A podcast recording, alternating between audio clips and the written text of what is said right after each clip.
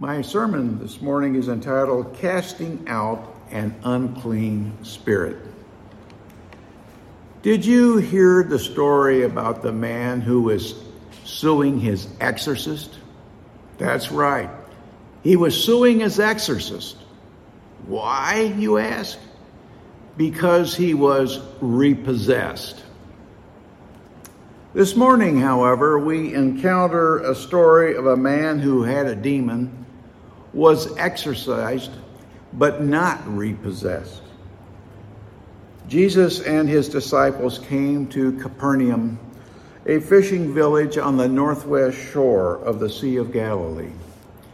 Capernaum would become the home base of Jesus as he carried out his ministry. On that Sabbath day, he entered the synagogue and began teaching with authority.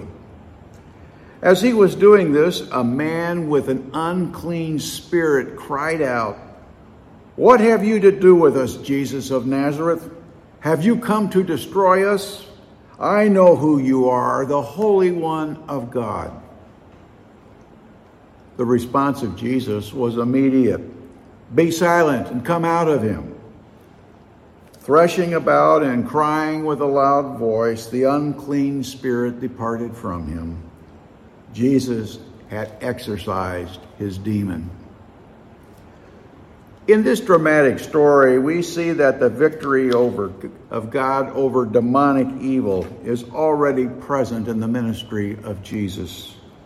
That's the good news for the day. No demon can stand up to Christ. Obviously, people today in our modern scientific world are not conscious of being demon-possessed. But in the world of antiquity, the evil in the world was seen as possession of individuals by evil or unclean spirits. Quite in line with what is found in Greek and Jewish tradition in antiquity, the people of the New Testament believe demons to be the cause of most physical problems and most or all of mental problems. These include epilepsy, loss of speech, inability of an old woman to straighten her back, inability to hear, blindness, and a tendency to self-destruction. These outside forces could dominate human life. While it is true that phenomena now understood as epilepsy, paranoia, schizophrenia, or other forms of physical or mental illness were attributed to evil spirits in pre-scientific age, they are no longer seen that way.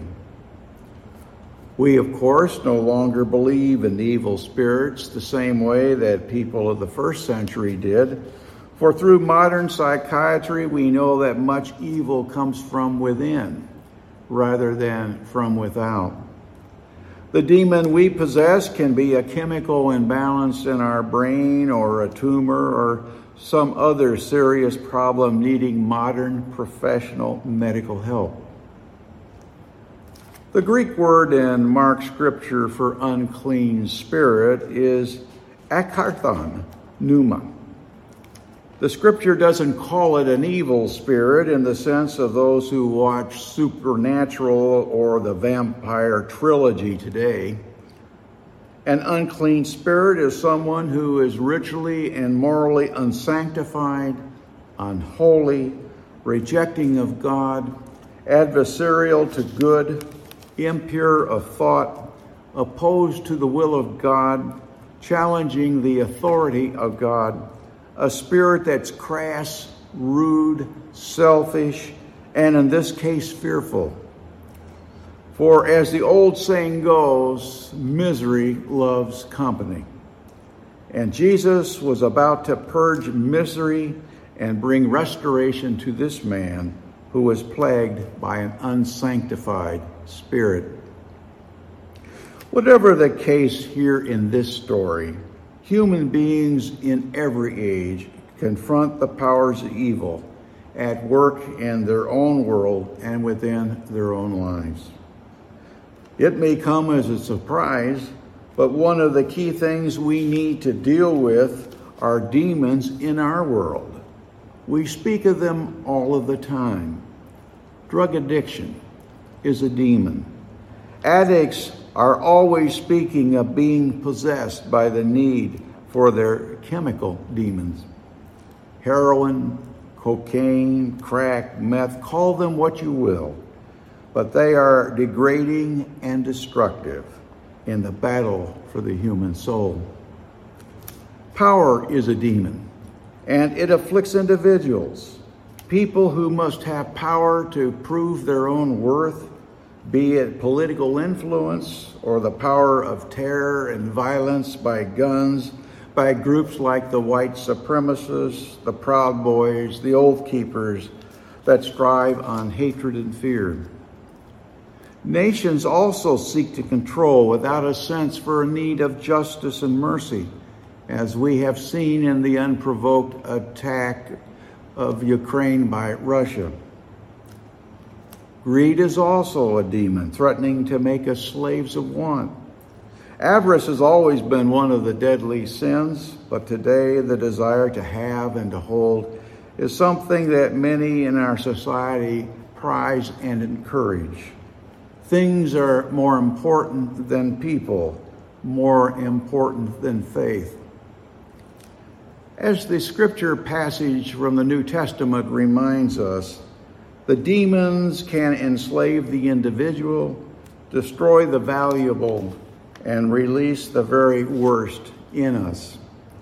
And the good news of this day for us is that Christ has the power to defeat the power of evil within our own lives.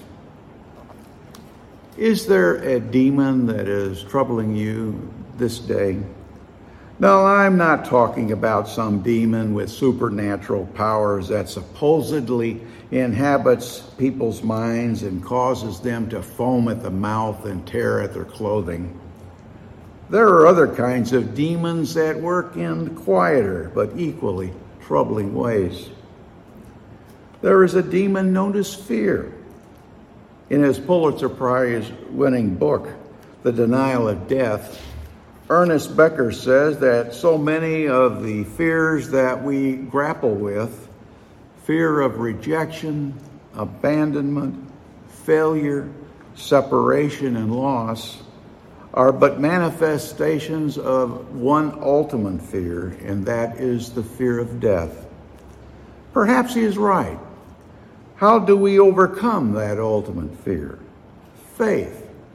It is the only antidote that will exorcise the demons of fear that can haunt us.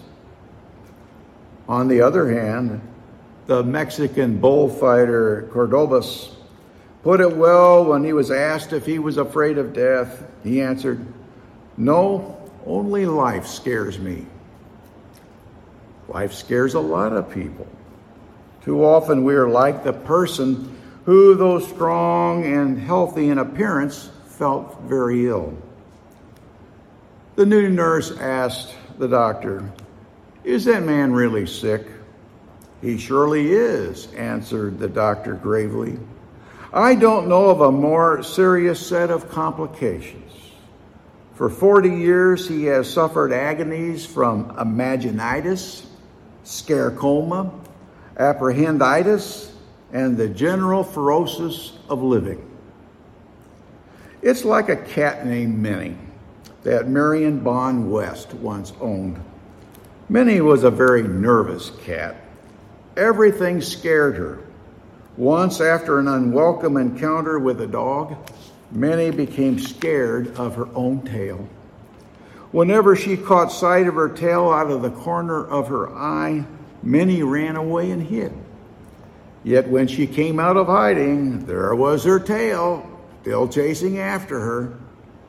She was in a state of perpetual agitation over the imaginary threat her tail represented.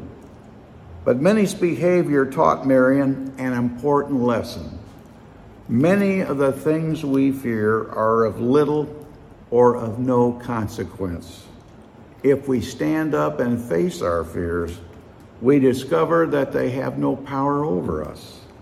Nevertheless, fear can make our lives miserable. Many of us live our lives trying to drown out the sound of our fears. We do this even though we know that many of our fears are unfounded. Edmund Vance Cook was right when he wrote, "A fear's a ton, or a fear's an ounce, or a fear is what you make it. It isn't the fact that you have fear that counts, but only how you take it." Leslie Weatherhead once told a parable about a little boy who fled from a witch who had turned herself into a cat. As the boy ran, he kept glancing back fearfully over his shoulder. The first time he looked back, the cat was the size of a calf. The next time he looked back, it had grown to the dimension of an elephant. Then the boy fell and was unable to go any farther. Resolutely, he got up and faced the pursuing horror. It stopped. So he took a step forward and it backed away. As he continued to advance toward it, it began to shrink in size and retreated from him. Finally, it changed into a mouse and ran under the door of the witch's cottage to be seen no more. The moral of the story is clear. It pays to face up to our fears. But sometimes it is hard to do so. That is when we need to turn to Jesus Christ. He can help us stand up to our fears and to conquer them. He can, after all, cast out demons, even demons of fear. Perhaps the demon that is troubling you is the feeling that your life really doesn't matter very much. Maybe like the comedian Rodney Dangerfield, whom I'm old enough to remember, you feel like you don't get any respect. Several years ago, Derek Evans and Dave Folweiler of San Diego began the world's first reverse social register. This register is for people who could not make it into Who's Who. It is called Who's Nobody in America. Evans and Folweiler say that 3,800 people have sought places in the register since they began accepting entries. Each nobody is limited to a 25-word biography. Some of these biographies are quite amusing. According to these nobodies, you know you're nobody if your twin sister dies and they bury you instead. Your own reflection in the mirror tries to ignore you. You had a picture taken beside a tree and everyone admires the tree. Or take the case of a man who made a proposal to a marriage to a woman he loved. She tried to be subtle in her response, but it was difficult. "I'm sorry, John," she said, "but I simply cannot be your wife." "Why not?" John demanded. "Is there someone else?" "Oh, John," the woman replied, "there must be." No doubt John felt that his life didn't matter very much, at least to the woman that he loved. Is that the demon that is troubling you? Do you feel unloved, perhaps unlovable? A certain pastor once counseled a beautiful woman with self-esteem problems. The woman had trouble accepting her husband's love for her because she believed she was ugly. Finally, the woman traced her negative self-image to an incident that had occurred 25 years before. A young man made a cruel statement about her looks in front of his friends. For 25 years, that insult remained lodged in the woman's head. She accepted it as truth. It denied who she was. This one negative comment played over and over again in this woman's mind, completely distorting the woman's perceptions so that she could not accept her husband's compliments. Many people today play similar tapes and suffer from the lack of self-esteem. Such feelings can cause such maladies as depression, drug abuse, and violence towards oneself and others. These and other demons afflict many and come out in mental and physical ways. Perhaps at this moment you are beginning to sink into an ocean of despair.